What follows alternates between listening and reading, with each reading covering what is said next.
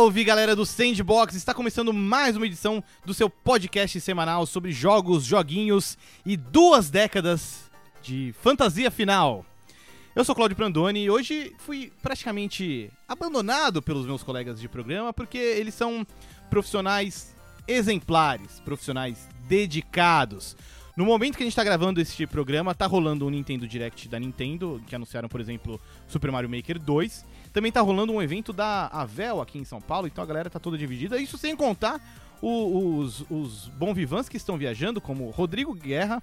Por isso que eu, eu fiz uma viagem ao passado, resgatei aqui um antigo companheiro, um, um, um guerreirinho aí das trincheiras do jornalismo é verdade, de games. É verdade, é verdade. Gustavo Hitzki. E aí, Prandas, como é que você tá, meu velho? Tudo bom, meu querido? Putz, cara, tudo ótimo. Que prazer estar tá aqui participando, né, do Sandbox. Isso tá quase um Hadoucast, hein? Praticamente, ó, e olha que eu me esforcei. Maestro, é. Chamei maestro Alexei Barros, mas você sabe como é, né? Mas é um cara é, ocupado. Ele é um homem muito responsável. Ele é um homem é. muito responsável, se ele tem coisa pra fazer, e olha, infelizmente não vai dar pra participar. Ele, ele... E a gente tem que respeitar, né, Exato, cara? Ele me perguntou assim, se, se, se você ia tomar banho. Hum. Aí eu falei, não posso garantir, Alexei. Não, ele não, falou, e... prefiro não, não me arriscar. Na verdade, ele sabia que eu não iria, entendeu? Zoeiras à parte, a gente tentou chamar o Alexei pra realmente compor aí o, o, o elenco do antigo Hadoucast, é né? O nosso podcast do antigo blog Hadouken. Precisa retomar, hein, cara? É, né? Ou pelo menos uma edição, né, especial. É, poxa. Acho que a galera ia gostar. Mas a gente revive aí parte desse charme, desta magia, neste episódio pra falar de vinte anos de Final Fantasy oito. O pior Final Fantasy? Não, é, isso é uma afronta, minha pessoa. Aliás, pra quem tá ouvindo aí, eu vou, vou revelar uns bastidores aqui de faculdade, né? Porque eu me formei com o Cláudio, com o Alexei, né? E a gente conversava muito sobre videogame, né? Principalmente muito. Videogame e esporte. Eu acho uhum. que eram os assuntos principais, né? E volta e meia a gente falava do Final oito, porque é o meu Final Fantasy favorito. Eu não sou um cara que jogou do um ao vinte e nove, hum. sei, não sei nem que número que tá. Mas, assim, dos que eu joguei é o meu favorito, uhum. né? E eu lembro que vocês não curtiam muito, né? O Alexei também Você, não, né? O Alexei, é... o, nosso, o nosso glorioso Daniel Binhoto, tá lembrado? O Binhoto também não curtia muito, não. E aí, assim, de tanto que vocês, vamos dizer assim, desdenhavam do Final oito, eu cunhei uma frase que até hoje a gente usa, que é caga no oito. Caga no oito, com razão. Com... Não, ou nem tanto. Aí. No não, programa... menos, pô, menos. Hoje no programa a gente vai discutir os motivos para cagar ou não no oito. É, antes de partir pro programa, mandar aqueles recadinhos do coração, você que nos acompanha aí, em primeiro lugar, muito obrigado, é, por, é pra você, é por você que a gente faz aí o Sandbox. Deixa aí também a dica de acompanhar a nossa campanha de financiamento coletivo lá no Padrim, o endereço é padrim.com.br barra Sandbox, você pode ajudar o programa aí a seguir adiante e, claro, você pode ajudar também sem colocar a mão no bolso, é só compartilhar o programa, apresentar pros seus amigos, pras suas amigas, é, mostrar pra mais pessoas o Sandbox, compartilhar nas redes sociais e, claro, interagir com a gente no Facebook, no Twitter e no Instagram. Vamos pra vinheta.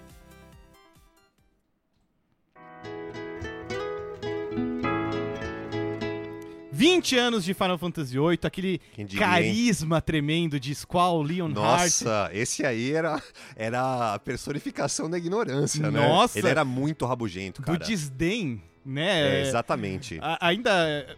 Hoje eu tava lendo alguns artigos pra refrescar a memória sobre Final Fantasy oito. Eu joguei Sim. o comecinho também uhum. no, no P S Vita. E no comecinho você já vê que ele é super grosso com a, com a Kistis, né? Sim, ele é... Você lembra da, né? Grosso é a palavra correta, ele não responde. Se não. ele responde, ele responde atravessado. E eu me lembro, cara, isso é bem no comecinho. Ela, ela diz ali num, num diálogo inicial que ela tá só procurando alguém pra ouvi-la. Uhum. E aí ele diz assim, então vá conversar com uma parede.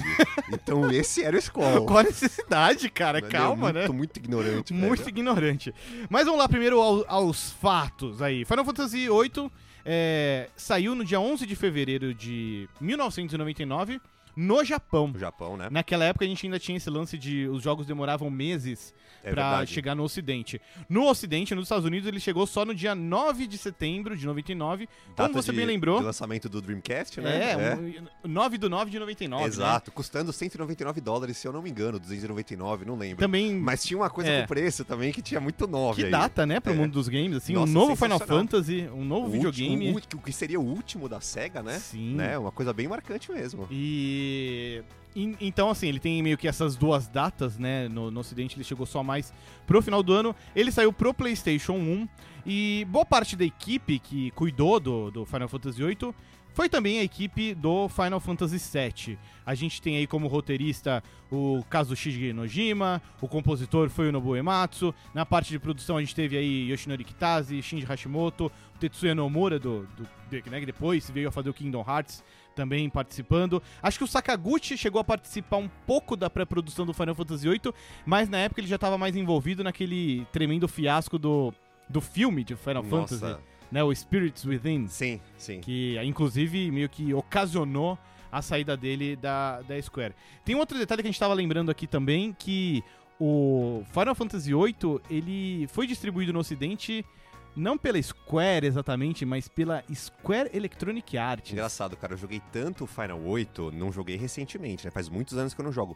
Mas eu não me lembrava desse, desse detalhe. Tanto que você falou, eu, nossa, como assim? Uhum. Sério, não lembrava, cara. Eu só fui lembrar, confesso, porque é, eu fui rejogar o comecinho e aparece bem no começo. Eu falei, nossa... Como Quem assim, diria, né? O que, que tá acontecendo? De que dimensão Exato, alternativa né, veio esse jogo, né? Pode crer. Mas vamos lá, acho que falando de Final Fantasy, uma boa maneira de começar é relembrando a, a história do jogo, né, Gustavo? Uhum. O, o jogo, ele, ele veio com um fardo muito pesado, que era suceder o Final Fantasy sete. Pois é. E em alguns aspectos, eu acho até que os jogos eram parecidos... Começando pelo protagonista, né? A gente falou do Squall, que era um cara meio, meio grosso, meio, meio estoico, né? Distante. Sim. Que, em parte, se assemelhava muito ao Claudio. Uhum. É... E uma parada que chama muito atenção no mundo do Final Fantasy oito é que ele não era medieval na mesma medida que, sei lá, o quatro, o cinco. É... Ele era um mundo meio moderno. Tinha carro, tinha salário, tinha... exércitos num sentido mais, mais contemporâneo, né? Com, com armas de fogo, uma hierarquia muito bem definida. Sim, eles Qual, eram... Você eles lembra eram, da sua impressão ele, na época? Ele, eles eram soldados contratados, meio que mercenários, na verdade, né? Que eram enviados para várias partes do mundo para fazer missões em troca de, de dinheiro. Eram contratados, né? Sim. Cara, o, o, o Final oito pra mim foi o seguinte, cara. É, ele é um Final Fantasy muito caro pra mim, porque como, como a gente comentava agora, antes da gente começar a gravar, É, foi meio que a minha porta de entrada pro mundo dos R P Gs. Não é que tenha sido o primeiro que eu joguei, mas foi com certeza o primeiro que eu terminei. Então ele tem um valor sentimental pra mim muito grande. Mas eu, eu fico pensando, eu acho que... Por isso que eu gosto tanto, mas eu acho que mesmo se eu tivesse jogado ele, sei lá, em algum outro momento, se eu já tivesse experiência com R P G, eu acho que eu teria gostado muito dele. Falou muito ao, ao ah. meu coração, né? Por que especificamente? Você consegue apontar? Cara, eu não sei te dizer porquê, é, mas assim, eu, eu, eu curti os personagens, eu, eu, eu gostava do enredo, eu gostava do lance das Guardian Forces. Hum. E o lance das Guardian Forces, que era uma espécie de invocações, né? Que, de, de, de invocações, na verdade, recorrentes da série, né? Tem Shiva, tem Ifrit, que a gente vê Isso, em outros jogos é. também, né? Mas eu fiquei pensando uma coisa das Guardian Forces, cara. Você lembra que assim, quando a gente usava uma delas... É, ficava uma barra, a barra ia diminuindo, uhum. e aí então começava a animação é, do ataque dela. Sim. E você não poderia pular essa animação. É. E tinham algumas que eram muito longas. Eu acho que eram vinte Guardian Forces no jogo, que se eu não me engano que você pegava, umas bem difíceis de pegar, super secretas e tal. Eu acho que a última, cara, sério, a animação dela...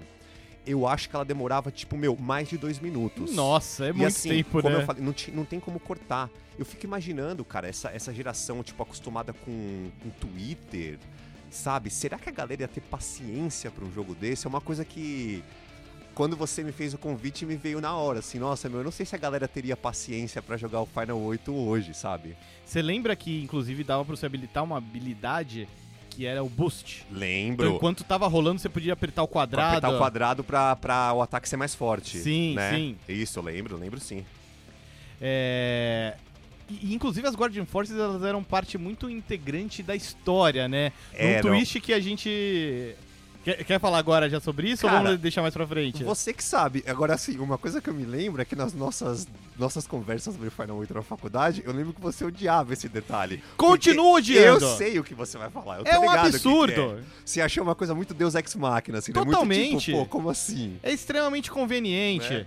Vamos lá, antes de... de, tá, tá bom. de, de o senhor é que manda aí. Lidar com o elefante branco na tá sala... Certo. É, eu queria falar sobre o tema central do Final Fantasy oito, que eu lembro que na época, assim, o sete, ele veio com uma premissa de, tipo, era, tratava muito da questão ambiental. Então tinha uhum. toda uma mensagem de, ah, cuidar do planeta, pipipipopó. O oito, ele trazia como tema central o amor. Tanto que o logo, ele era muito bonito na época, porque era, é, o, era Squall o Squall abraçando, abraçando a, a Rinoa. Rinoa. Exato, exato.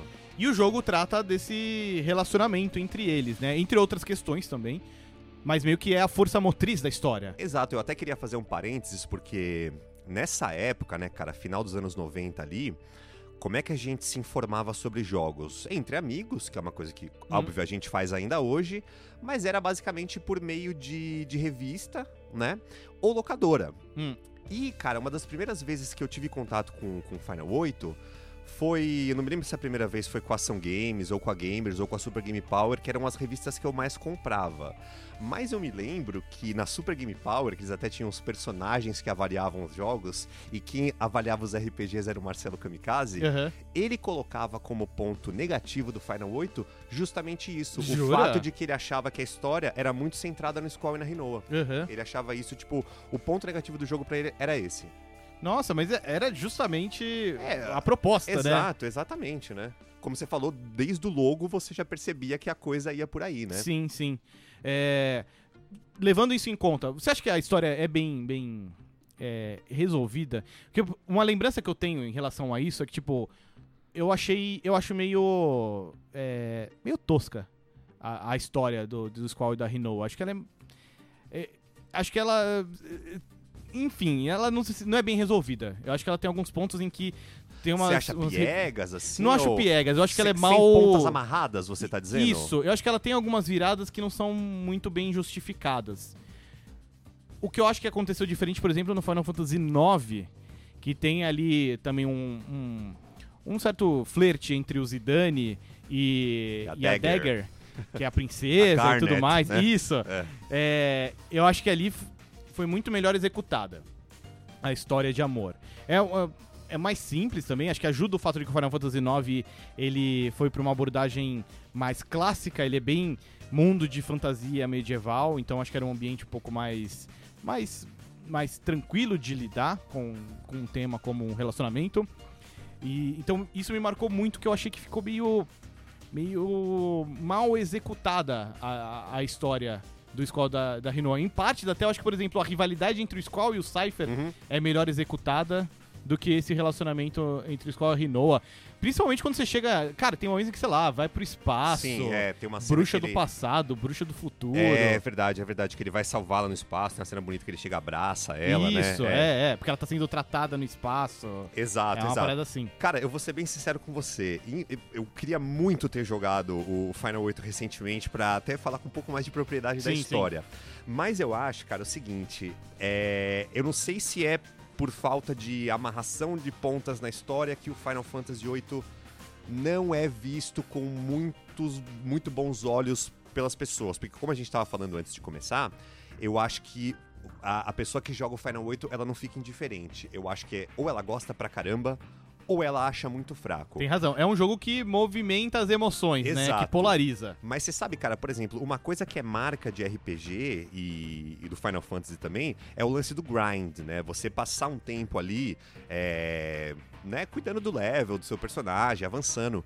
E no Final Fantasy oito, você não precisa ficar ali, vamos dizer assim, investindo o seu tempo em dar level up, porque é uma coisa que não faz tanta diferença. É verdade. Porque assim, como tinha aquele... Como você conseguiria, conseguia equipar magias nos seus atributos, você conseguiria, você conseguia subi-los mais rápido. Uhum. Então você não precisava ficar dando é, ali, né, lutando, sei lá, tipo, meu, três horas seguidas pra poder matar o chefe tal, entendeu? E lembra de um outro detalhe também que era, assim, parte crucial da mecânica do Final Fantasy oito? O draw. Lembro. Né? Isso, cara, isso é uma coisa bem única, eu acho, no, no universo Final Fantasy, né, velho? Sim, esse lance de... sim. Porque o que, que era o draw? O draw era você usar um comando no inimigo que você roubava a magia dele pra você. E aí você estocava você, as magias... Eu, eu sempre imaginava as e magias como se fossem podia... orbes, né? Sim, sim. Que eles, sei lá, jogassem ele na hora, tipo... E era legal, cara, porque assim, com o comando draw, você podia também usar uma magia sem gastar as suas. Então é você verdade. Usava do, do inimigo em você. E tinha algumas Guardian Forces, né, que você pegava estava usando esse comando draw. Sim. Não eram muitas, mas alguns inimigos é. específicos você, você dava esse draw. Acho que é Diablo, talvez. Acho que é Diablo, é. é. Eu é. lembro de algo nesse sentido. Exato. Ela era uma Guardian Force mais traiçoeira de se obter. Pois é, então eu, talvez o Final Fantasy tenha trazido ou tentado trazer certas inovações que não caíram no, no gosto do público. E é aquilo, né, cara? É, como eu não tinha muito padrão de comparação para outros jogos da série Final Fantasy, eu acho que eu tinha jogado o sete, sei lá, alguém tinha me emprestado. Eu cheguei a terminar o sete, inclusive o nosso amigo Binhoto que me emprestou. Olha só! Eu terminei a cópia dele.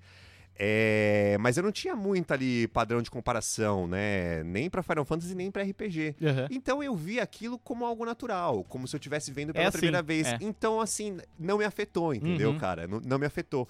Eu não sei se um fã inveterado de Final Fantasy que tava jogando, sei lá, desde o Super Nintendo, ali o quatro, o seis, que são muito bem conceituados, eu não sei o que, que eles acharam disso, mas eu, eu, eu curto. Uhum. E, cara, você lembrou um lance do draw muito louco. Eu passava muito tempo...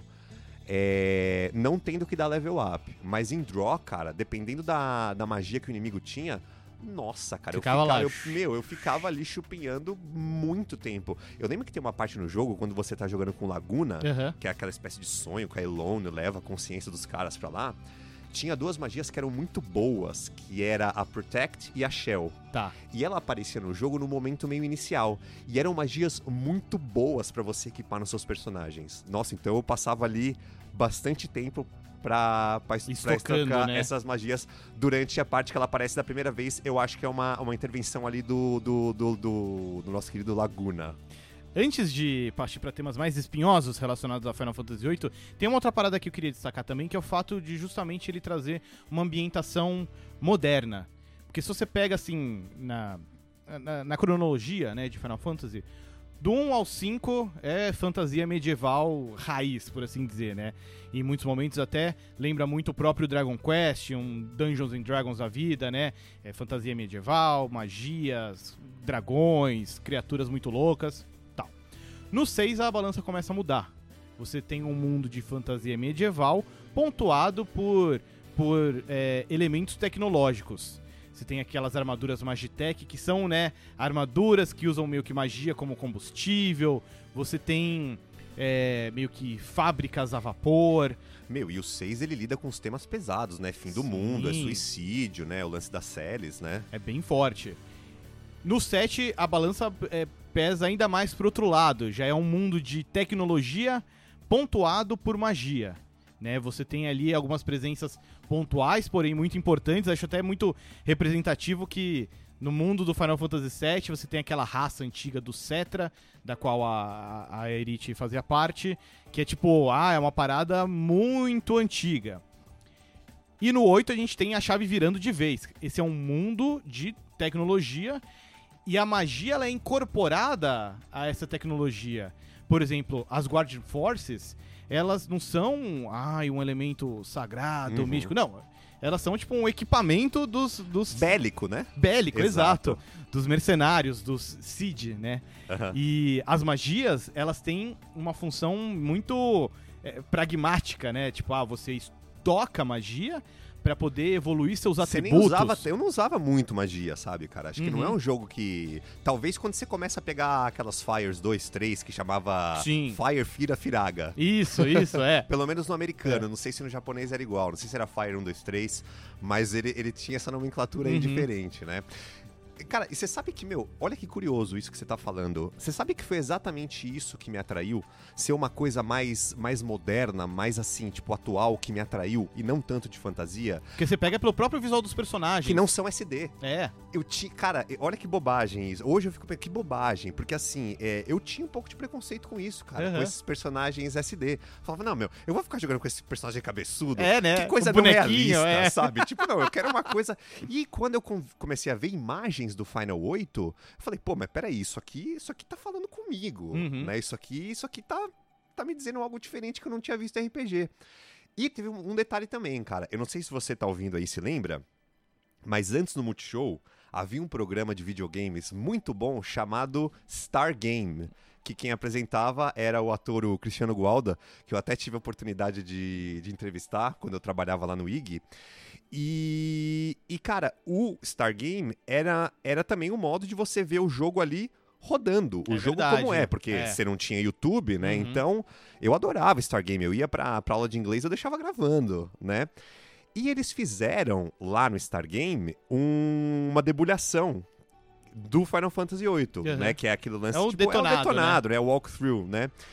E, e ali você podia ver o jogo realmente como ele era. Cara, eu achei sensacional, eu falei, não, eu, putz, eu quero jogar, porque tem características que me agradam e que não parecem ser tradicionais de R P G, que era um gênero que eu não gostava, porque eu achava que eu não ia entender, uhum. porque eu achava, tipo, meu, eu, eu joguei o Final nove quando saiu, eu tinha catorze anos, né? Eu não admitia isso, não, como assim? Eu tenho que esperar a minha vez pra atacar, não, que mané combate por turno, e depois eu achei uma coisa super legal, né? Uhum. O, o Final oito, ele foi uma porta de entrada pra mim no mundo dos R P Gs, eu não sei se eu já falei isso aqui, mas eu falava com você antes da gente começar. Então, ele me chamou a atenção por conta disso, porque eu acho que ele quebrava com muita coisa tradicional de R P G que não me agradava. Sim. E, assim, eu, eu peço até desculpa pra quem tá ouvindo, porque era uma tremenda de uma bobagem. Eu acho que eu devia ter, ah. sei lá, de repente tentado, experimentado outros R P Gs. Mas acho que é muito reflexo da época também, né, Gustavo? Porque a gente tá falando aqui de um período... Ó, nessa época, o, o PlayStation um tinha cinco anos. Uhum. E... com o Play um é que foi o momento de virada em que a indústria começou a focar em gráficos três D. Então foi todo um período de reaprendizado. O que, por exemplo, o próprio Final Fantasy sete, acho que é natural o preconceito com os, os bonequinhos blocados, mas ao mesmo tempo é compreensível que fosse daquele jeito, porque a indústria estava saindo dos bonequinhos pixelados dois D claro. e, sei lá, chegou naquilo. Aquilo era o que dava pra fazer. Sim. E até lendo sobre o jogo, é bacana que tem declarações dos produtores falando que na época eles... quiseram fazer de propósito essa ruptura. Não, agora a gente vai ter personagens com proporções reais. Não vão ser bonequinhos S D. Sei. E pra acentuar ainda mais essa ruptura, o que, que eles fizeram? Todo o ambiente é, moderno, contemporâneo, tinha inspiração em arquitetura europeia. Hum. Os próprios personagens, eles destoavam por serem inspirados em, em tipos europeus. Então não era uma... não era uma fantasia medieval tradicional, também não era uma coisa meio steampunk, como a gente viu no seis e no sete. Era algo realmente novo, diferente, e inevitavelmente acabou apelando para um público novo, como você. É verdade. Vamos lembrar que nesse mesmo período é, teve o Parasite Eve. Uhum, que eu joguei também e adoro, adoro. Que é um jogo que compartilha alguns traços do Final Fantasy oito na medida em que também traz personagens três D com proporções... reais. Acho que foi isso que me atraiu também. Tem uma ambientação contemporânea, literalmente, porque era Nova, Nova York, York na virada exato. do século. Uhum. Né? E, então, um pouco disso, acho que talvez tenha sido o teste, ou talvez seja meio que o, o espírito, o zeitgeist da época na uhum. Square Enix, né? Cara, que vamos lembrar, assim, foi um período muito, muito rico da, da Square... Não era nem Square Enix, né? Era Squaresoft isso. ainda. Que nessa época eles tiveram... Pós Final Fantasy sete teve... Final Fantasy Tactics, que é incrível, Parasite Eve, Final Fantasy oito, Vagrant Story, também, que é outra obra-prima. Joguei também, né? acabei e, jogando. E, foi, e já é um lance também bem diferente, tem proporções reais, mas tem um quê meio caricato, é uma fantasia medieval extremamente complexa uhum. e densa, né? É, a Square atirou pra muitos lados e acertou muitos alvos. Com certeza. Na época, né? E o Final Fantasy oito, acho que ele é bem representativo, assim... desse período, e acho que ainda mais representativo de como ele foi longe na sua caracterização, é que depois dele veio o Final Fantasy nove, que é um jogo que tinha como grande mote resgatar as origens da série. Então, no logo do Final Fantasy nove, você tem um cristal, que é uma marca muito, muito forte de, de Final Fantasy. Você já tem um mundo de fantasia medieval um pouco mais leve, que trata de questões... que sim, são importantes e pesadas, mas talvez não com o mesmo peso que o sete e o oito apresentaram. Não é um mundo talvez tão sombrio também quanto o sete e o oito apresentam em alguns momentos, né? Então acho que é, é, o oito ele é muito representativo desse período da Squaresoft. É, você, você tocou num ponto que eu acho muito interessante. Você falava da, da beleza das personagens. Cabe aqui a gente lembrar... É... da beleza das C Gs do Final Fantasy oito. Aquela C G de abertura, que é uma espécie de sonho da Rinoa, se eu não me engano, né? Tem aquelas palavras I'll be here, uhum. why, né? E tem a praia, e aí vai misturando com, com a luta do, do Squall e do Cypher, em que o, os dois se machucam ali, né? Que o Squall ele, ele tem a cicatriz no, no rosto por conta desse... Dessa, dessa luta aí. Cara, as C Gs são lindas. Sim. Até hoje, se você olha, você fala, pô, meu, que coisa bem feita. E, e várias, assim, ao longo do jogo, cara. Eu me lembro que depois que o Squall conhece a Rinoa, que ele vai lá na, pra cidade dela, que é Timber, que uhum. ele vai fazer a, a... Ali ali em Timber é a primeira missão dele, acho que é uma espécie de T C C, que acho que é, é depois disso que tem a formatura. Exatamente. A C G da formatura, que é eles dançando aquela o música, baile. Eu acho que é a Waltz for the Moon, uhum. se eu não me engano, que é uma valsa linda. Meu, aquilo, aquela C G é maravilhosa, é. sabe? É, eu acho que eu fui ver C Gs tão bonitas como aquelas, eu acho que no Final dez, que eu acho que também tem uma arte muito boa. Que já é um salto de geração, né? Ele é já foi outro videogame, PlayStation é. dois, eu acho que é dois mil e um que foi lançado, né? dois mil e um É virada do século. Ali, virada sim, do é. século. Mas, de fato, cara, o Final oito é um jogo muito bonito, muito, tem um apelo visual muito forte. Agora eu queria já entrar na história... E para conduzir esse momento do nosso programa, é... queria trazer à baila uma teoria que não existia na época em que estávamos na faculdade, então hum. por isso não, n- nunca tivemos esse debate. Opa, vamos lá. Que existe uma teoria muito popular, é... já negada pela Squaresoft, diga-se de passagem, mas existe uma teoria muito po- popular e extremamente coerente de que, p- parênteses, Final Fantasy oito tem quatro C Ds. Certo, lembrar. Exatamente. Existe essa teoria de que, ao final do primeiro C D, o Squall morre e tudo o que acontece depois na história é o sonho dele. É ele... Um, é tipo um delírio pré-morte. Porque o que acontece no final do primeiro C D, assim... Rola um embate entre a turma do Squall e, e a Edea, que é a vilã no momento, e o Cypher. E nesse duelo, a Edea joga meio que uma lança de gelo que perfura... parte do peito do, do Squall. Meio no ombro. Meio assim, no né? ombro, uhum. é. E assim, é um ferimento cabuloso. Com certeza. E acaba o C D aí. Você vai pro C D dois. O C D dois começa, ele já tá, tipo, na enfermaria, curado. Ele não tem um buraco. Porque, cara, eu, eu vi as imagens. É uma lança que não é que, ah, machuca ele. A lança perfura eu me lembro, ele. Atravessa, fica, tipo, atravessado. Atravessa, é, é, é verdade. E quando ele acorda, ele até questiona, tipo, nossa... Eu tô sem ferimento. Até ele acha estranho, fala aí. Até ele acha estranho. E, e é muito curioso como essa teoria aponta que, assim, durante o primeiro C D, a história é muito é, pé no chão, por assim dizer. Acho até que por conta de, da necessidade de apresentar os personagens, o mundo em que eles habitam, a, toda aquela estrutura... em que eles transitam das Garden, das Gardens, do uhum. SeeD, e como que a feiticeira, sabe, mexe nisso tudo, que é a Edea, a vilã, que vão lembrar, o Cypher, ele é um estudante, só que ele é muito, ele é meio rebelde, sim, né, ele exato. É meio violento, uhum. então ele não é aprovado no teste, e num ato de rebeldia ele acaba se aliando à feiticeira Edea, ele vira o segundo em comando. E isso reforça aí a rivalidade entre o Squall e o Cypher, e cara, um detalhe que eu não lembrava da história, mas... A Rinoa e o Cypher tiveram alguma coisa. Eles tiveram algum tipo de relacionamento, assim, num passado recente. Que acaba sendo um tempero a mais aí nessa rivalidade entre o Squall e o Cypher. Porque o Squall se interessa pela Rinoa e ela não se interessa muito pelo Squall. Mas essa é uma chave que vira também após o fim do primeiro C D.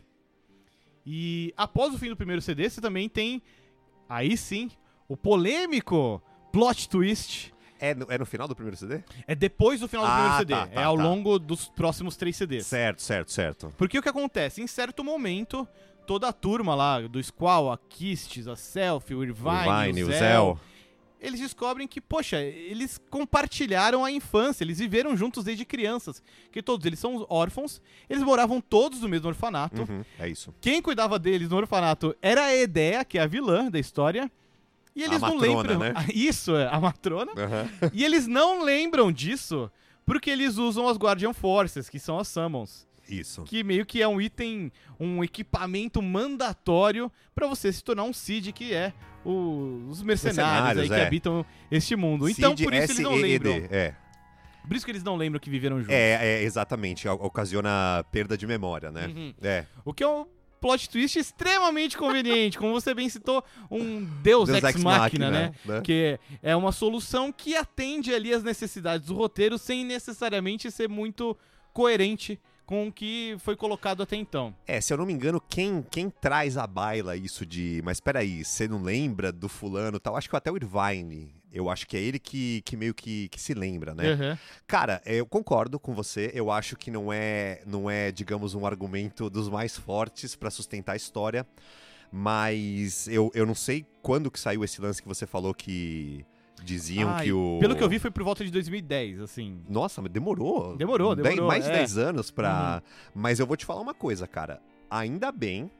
que isso aí não é verdade. Não, é verdade, é. Porque eu achei uma entrevista esse... do Kotaku em que eles tá. perguntam, tipo, várias coisas sobre Final Fantasy em geral. Uh-huh. E acho que é o Yoshinori Kitase, ele fala que, tipo, não, não é isso. Entendi. Tipo, ele acha a teoria legal, ele até fala assim, pô, se um dia a gente fizer um remake do oito, Quem talvez a gente é. coloque isso. Mas não é isso. Não, cara, porque assim, eu, eu assim, eu acho esse argumento fraquíssimo, entendeu? Uhum. Sei lá, você tá acompanhando uma história num filme, numa série, onde quer que seja...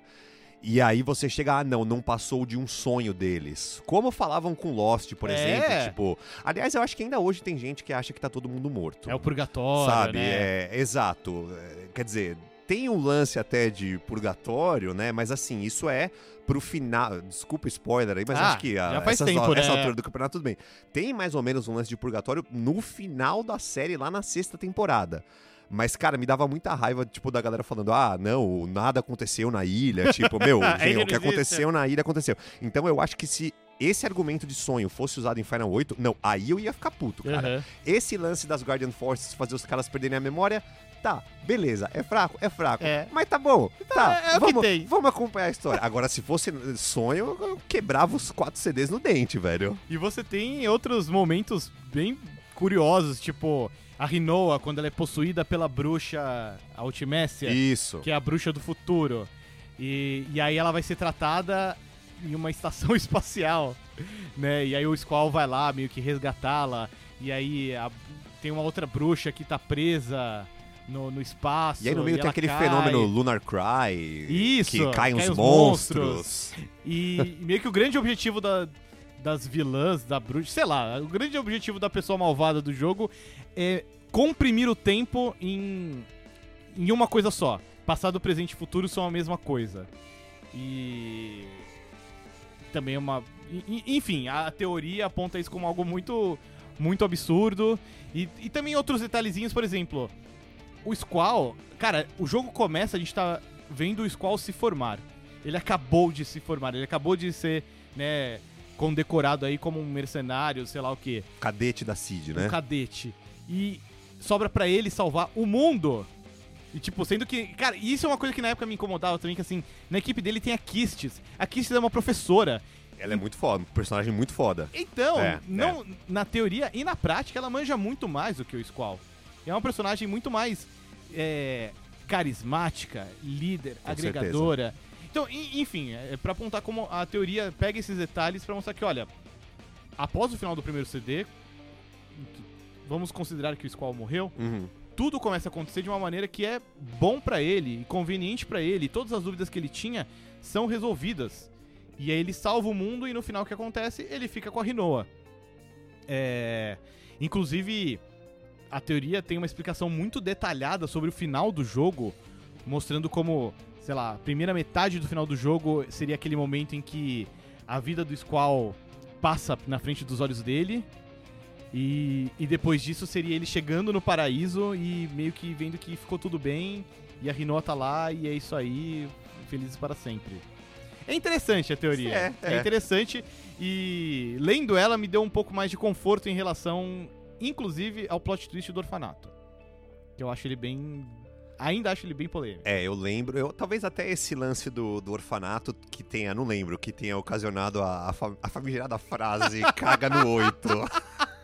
Bem provável, bem provável. Ai, ai, muito bom, meu. Mestre, antes da gente partir aí pro encerramento do programa... Ah, eu, te, dá... eu tenho umas coisas pra falar sobre o Final oito. Diga. Ainda. É, até o Final Fantasy oito...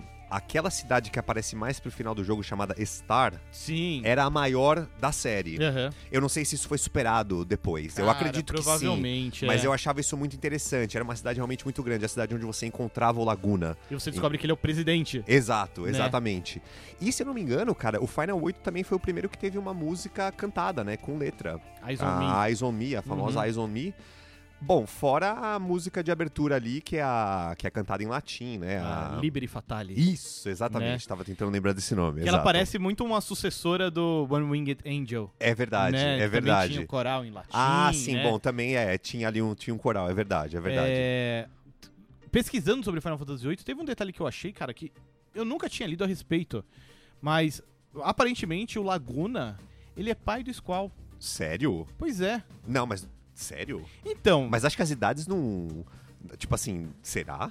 Então, parece que bate, porque pelo, pelos resumos e artigos que eu li, a Elone, quando ela faz aquele lance de projetar a consciência do Squall uhum. e companhia nas aventuras do Laguna, ela manda, assim, isso daí começa dezessete anos antes da história do Final Fantasy oito, que deve ser mais ou menos a idade que o Squall do, tem exato, ali. Exato, é. Mas o que... É, esse fato aponta principalmente é que no final do Final Fantasy oito o Laguna ele visita o túmulo da esposa que adotou um nome lá, o sobrenome do Laguna, é, só que o nome de solteira dela era Leonhart. Putz. Só que até o artigo que fala sobre isso aponta como, cara, em nenhum momento a história do Final Fantasy oito é, lida com isso, tá. Trata, sabe, apresenta isso. Uh-huh, uh-huh. Tipo, pelo que eu entendi, o O Laguna é pai do Squall, mas nenhum nem outro sabe disso. Sabe? Que louco, é, cara. Pois é. Me passa isso aí depois, eu quero dar uma olhada. Fiquei curioso. Puta, doido, muito né? Louco, muito louco. E... Ah, isso seria uma coisa, pô, sério, seria uma coisa legal, cara. E até explicaria um pouco mais esse lance dos flashbacks. Sim. Sabe? Ah, ok, eles compartilham um laço de sangue, então... Uhum. Sei lá, explica um pouco melhor. É... Mas o que eu queria encerrar, você até já tocou um pouco no assunto, que é a trilha sonora. Uhum. Né, a gente teve aí alguns pontos bem importantes. Lembrei de outra coisa pra falar também, por favor. A Eyes on Me, que é uma trilha cantada. Uhum. É, Liberi Fatale, que também é muito lembrada até hoje. E, e ela casa muito bem com aquela abertura em C G. Sim. Do Final Fantasy oito. Verdade. Aquilo lá é grandioso, cara. E tem tantos outros temas, né? Nisso até seria bom se a gente tivesse o Alexei aqui, que ele é, ele é o maestro, né? Com certeza. Ele que certamente ajudou o Nobuo Uematsu a Foi. compor tudo ele... Ele popularizou o Nobuo Uematsu, como eu já falei nos nossos radiocasts. Existe o Nobuo Uematsu pré-Alexei e pós-Alexei. Que é o da fama. Exato. Né? Né? É, mas o que, que você queria falar? Eu lembrei, cara, outro, outro assunto que eu acho que era muito polêmico com relação ao Final oito, eu achava do caralho. É aquele jogo de cartas, Triple Triad. Ah, sim! Cara, eu adorava. Era muito bom. É. Essa música eu achava animal. Eu acho que a trilha do oito até não se destaca como uma das melhores na série, assim, de um uhum. modo geral. Apesar de ter umas músicas muito boas, pontualmente, assim... Mas eu achava o jogo de cartas animal, cara. Eu, eu achava gostava, muito bom. Eu gostava. Porque era simples de entender, cara, sabe? Mas tinha uma coisa que me deixava nervoso no jogo de cartas, porque... Porque você podia jogar contra praticamente qualquer personagem, qualquer N P C, é, cara. Você podia desafiar qualquer um. E aí começava mas a misturar as regras, as cartas, você lembra, meu? Nossa, é, tinha regras regionais. Meu, e tinha umas regras assim, você não pode escolher suas cartas. É. Essa era desesperadora, velho. Desesperadora. E... Mas o que me dava nervoso é que você das... podia perder as cartas. Podia, podia. E aí perdeu. Porque assim, perdeu. Ca- cada, cada rodada que você... e perde, você escolhe uma carta do adversário, né? Sim. E era isso, bem isso que você falou. E o computador pegava as cartas raras, tudo. É, porque puto. assim, tinha a carta de Guardian Force, que era difícil Sim. de conseguir. Tinha a carta dos personagens, né? Dos personagens, eu digo, do Squall, é. do Cypher. E essas eram as melhores, né? Então, assim, era engraçado, porque no começo do jogo, você não ganhava porra nenhuma. É. Você não ganhava nenhum confronto. Conforme você ia conseguindo essas cartas, aí, meu, você ficava, tipo, praticamente imbatível. Nossa, mas bem lembrado. Cara, eu adorava. Algo meu, muito eu marcante. Gost... Cara, eu gostava tanto desse jogo que eu queria que tivesse sido lançado um negócio físico pra gente jogar, sabe? Tipo, Sim. porque, meu, não é possível. Alguém já deve ter feito isso. Provável. Eu acho que alguém na internet pesquisar, que fez, é, a é. gente encontra, ah, cara. Porque sim. eu achava esse jogo muito bom. Bom, cara, adorava o Triple Triad. Mas podiam ter lançado também como jogo de videogame só o Triple Triad, sabe? Podia ser. Pra celular, sei lá, Nossa, né? Nossa, seria ótimo, seria ótimo. Combinaria perfeitamente. Eu acho que se a gente pesquisar, é. a gente ainda, de repente, acha alguma coisa, viu, cara? Falando ainda de, de Final Fantasy oito, é curioso como é um jogo que hoje em dia é difícil de ser jogado. Que ele saiu na época pra Play um, ele recebeu uma versão pra P C que, é, inclusive, tem no Steam, mas ela não é um port dos melhores. E existe também toda uma lenda urbana ao redor do Final Fantasy oito de que, aparentemente, a Square Enix teria perdido o código-fonte do Final Fantasy oito. Isso é muito louco, né, meu? O que é corroborado pelo fato de que isso aconteceu com o Final Fantasy sete. É, é muito louco que com o Final Fantasy sete é, existe uma versão para P C que foi feita pela Eidos, que é o estúdio que na época criou Tomb Raider. É, exatamente. E essa é a versão que hoje em dia é utilizada como base para adaptações. Então, porque hoje em dia a gente tem Final Fantasy sete em tudo. Provavelmente o seu óculos tem uma versão de Final Fantasy sete, uhum. mas você tem ele para Android, para iOS, já tem para Play três, para Play quatro, para P C. Não, não tava olhando se tinha no meu óculos. Ah, não né? sei, você tava olhando Só ali tava com cuidado, vendo que tava né? sujo. Vai que... Já joga um pouquinho quando você tá falando, e... né?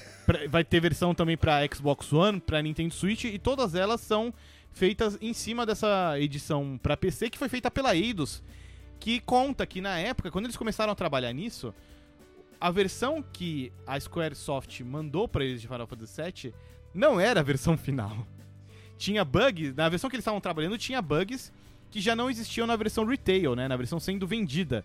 Então, meio que a Eidos teve que fazer muito é, Q and A, né, muito quality assurance, corrigir muitos bugs que já tinham sido corrigidos, porque a Squaresoft simplesmente não tinha arquivado de forma correta, é, correta o jogo. E, e assim, isso o pessoal comenta que na época o costume era, terminou o jogo, tá à venda, apaga os arquivos, porque a gente precisa liberar espaço pra fazer o próximo jogo. Que olhando, assim, com, pela perspectiva de hoje em dia, cara, isso é um absurdo. Muito louco, né, velho? Muito Mano, louco. Você tem que no mínimo ter um arquivo da versão final. E supostamente Final Fantasy oito caiu nesse limbo, em que perdeu-se a versão final, o código-fonte, a versão de P C é um cocô, uhum. e não dá pra usar ela pra, pra, enfim, trabalhar em adaptações pra outras plataformas. Mas você acha, cara, que eles se animariam em fazer um, um remake do oito, velho? Cara, eu, eu não sei. acho eu muito ia adorar, estranho. Mas... Eu, eu acho que, assim, eu acho que deveria existir, uhum. porque fica até uma lacuna muito estranha, porque assim, hoje em dia a gente tem aí várias versões de Final Fantasy sete, nove, dez, dez ponto dois, doze, é, sendo remasterizadas pra sair nas plataformas atuais. Cara, o dez ponto dois, e por que não o oito, sabe? É. Que é um jogo que, ainda hoje eu tava lendo, ele, ele ranqueia entre os mais vendidos da série. Se não me engano, ele é o segundo ou terceiro mais vendido da série com oito ponto... Já tem mais de oito milhões de cópias vendidas. oito milhões e meia. oito ponto cinco milhões, tá. Vamos lá. oito ponto cinco milhões de cópias vendidas. Cara, isso é muito jogo. É. Então, é, é, é estranho, né, que... Ó, o jogo completou aí vinte anos e não... E o que temos pra comemorar? Nada, sabe? Pois é. Nossa, é mesmo, né? Hoje em dia, meio que você tem essa versão pra P C, que não é a melhor, né, opção, não é a melhor adaptação. E você tem, tipo, o P S um Classic, que roda, sei lá, no Play três... no P S P e no P S Vita, que assim, pra Sony já tão, são todas plataformas antigas, ultrapassadas. O P S quatro, inexplicavelmente, não roda jogos de Play um. Lançaram aí esse P S um Mini, o P S Classic, que tem Final Fantasy sete na memória, mas não tem o oito. Então, tipo, é difícil você conseguir jogar o Final Fantasy oito hoje em dia, né? Então, você tem o, o jogo em C D original? Tenho, cara, eu tenho, eu tenho. Eu poderia jogar no PlayStation três, é, que, que eu ainda roda, tenho o né? meu PlayStation três, e roda com gráficos melhorados, né? Dá pra, roda, roda. Dá pra melhorar é. ali, né? A... Eu, a, apesar de você dizer que eu cago no oito, Caga eu também oito. Tenho o Final Fantasy oito. Você tem o original? Em, em disco, é. Não acredito. Aqueles CDzinhos pretos do Play um. É, exatamente. É. Não, você deve estar tá mentindo.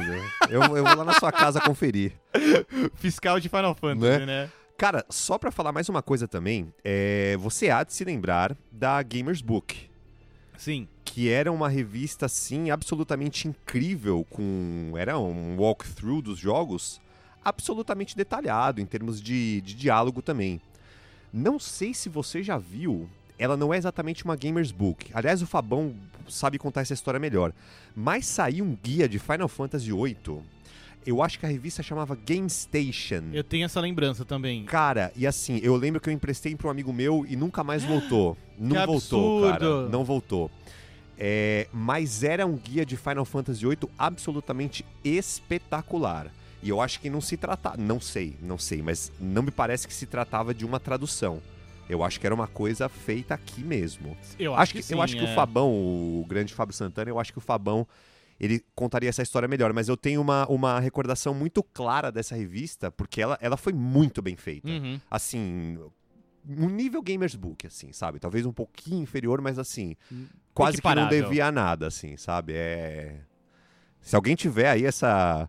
essa Game Station e quiser mandar aqui pro, pro Sandbox, os caras se encaminham pra mim depois, ou vem aqui buscar, imagina. É, né? Muito bem, só pra a gente fechar, uma outra reflexão que eu queria trazer à, à, à mesa, é, hoje pesquisando sobre Final Fantasy oito e tudo mais, achei curioso toda essa questão da, da ambientação moderna, contemporânea, que acho bacana é, ver como eventualmente isso foi retomado com o Final Fantasy quinze, que...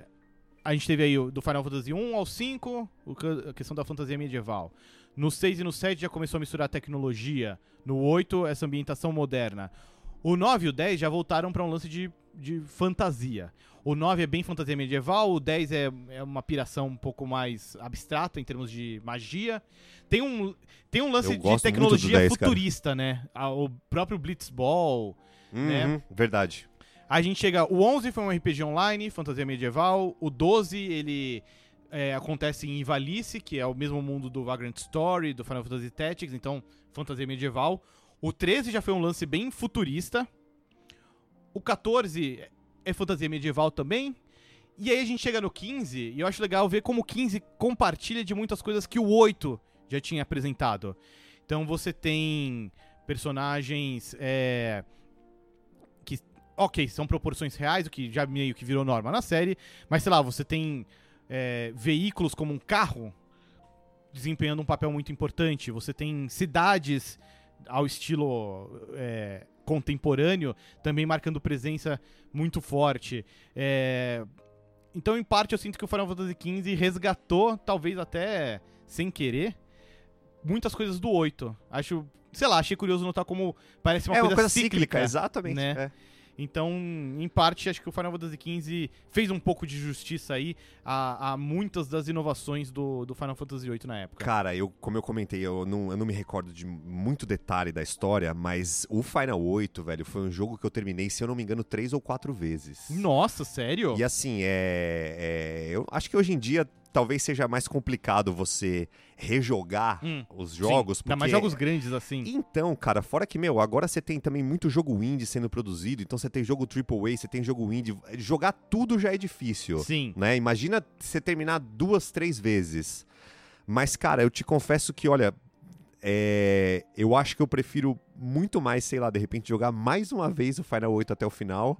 do que, sei lá, jogar algum outro capítulo da série, sabe, uhum. cara? Sinceramente, é um jogo que eu curto pra caramba e fiquei com muita vontade de jogar agora que a gente trocou essa ideia sobre ele, meu. Show de bola.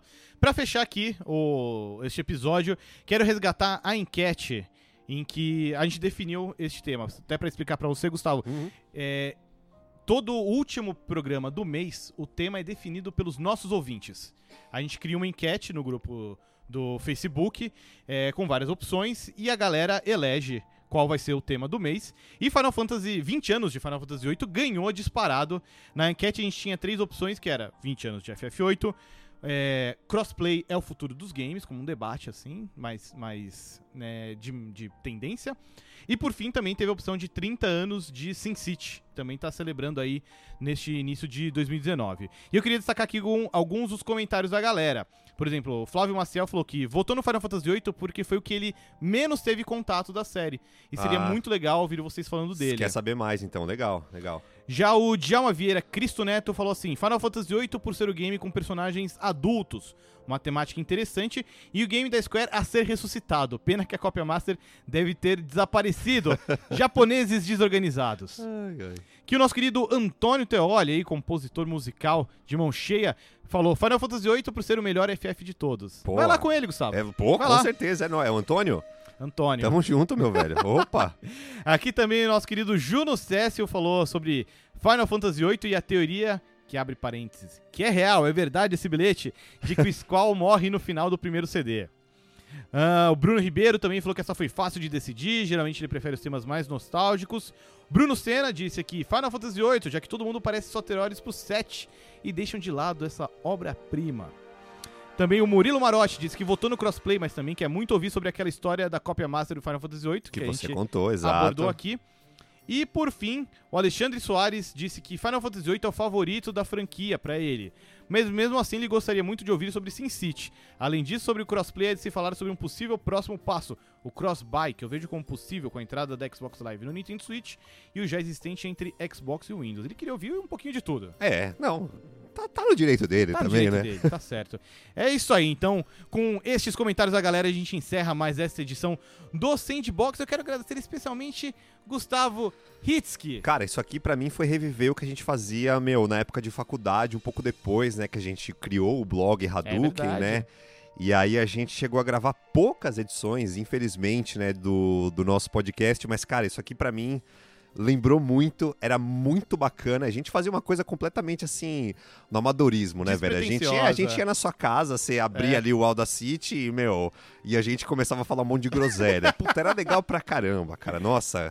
Então eu agradeço aí o convite e um abraço pra todo mundo do Sandbox, valeu. Aproveita o palanque aí pra fazer o seu jabá. Hoje em dia você não tá tão, tão perto dos games, mas você lida muito de perto com música. É, cara, na verdade eu lancei agora um canal, um humilde canal no, no YouTube, né, que eu tô começando a mexer com edição de vídeo, mas é uma coisa muito incipiente, eu tenho muito que aprender ainda. Eu tenho visto alguns tutoriais e tal, pego dica com, com quem já tem mais experiência. Comprei uma câmera recentemente porque o que acontece é o seguinte, eu vou muito a show de rock independente aqui em São Paulo, né? E eu já gravo há um tempo podcasts de música, que é lá na, na Rádio Hits. Procura a gente lá no Mixcloud, é Hits do Hits, o primeiro com S e o segundo com Z. Você vai achar lá todos os podcasts que a gente gravou. E um deles é, chama Na Estrada, né? Que eu falo desses shows que eu vou... Com a, minha, com a minha fiel escudeira de guerra, minha namorada Juliana Eliezer, que só entra em roubada pra ir nesses shows em buraco, que não vai ninguém, entendeu? Então bom fica vocês, aqui um beijo é? pra ela. Exato, não vai nem amigo dos caras, mas a gente vai. E aí eu tive um, sei lá, eu falei, pô, eu podia registrar isso em vídeo, né? Mas eu nunca tinha, sei lá, não sei mexer com câmera, né? Eu não, eu não manjo de edição de vídeo. Aí comecei a... a caminhar por esse terreno que é muito fértil, muito amplo, e vamos ver se chega a algum lugar, cara. Mas também eu tô fazendo por mim também, não ganho dinheiro com isso, é uma coisa pelo tesão da coisa mesmo, que eu curto muito música, né? E pro pessoal que quiser procurar, dá uma olhada lá no YouTube, é Hits T V, Hits com Z, que é por causa do meu sobrenome super fácil, Hitzki, né, polonês. Então é H I T Z T V. É... E é isso, cara. Show. Obrigado pelo espaço aí. Pra quem curte e tamo junto. O cenário indie de música. Tá certo, tá, tá certo. Mais uma boa opção. Valeu. Galera, a gente fica por aqui, então. Não deixe de acompanhar nossa campanha de financiamento coletivo lá no Padrim. O endereço é padrim.com.br barra Sandbox. Não deixe também de compartilhar o programa com seus amigos, apresentar para novas pessoas e fazer review na sua, no seu agregador de podcast favorito. A gente fica por aqui e se ouve semana que vem. Tchau.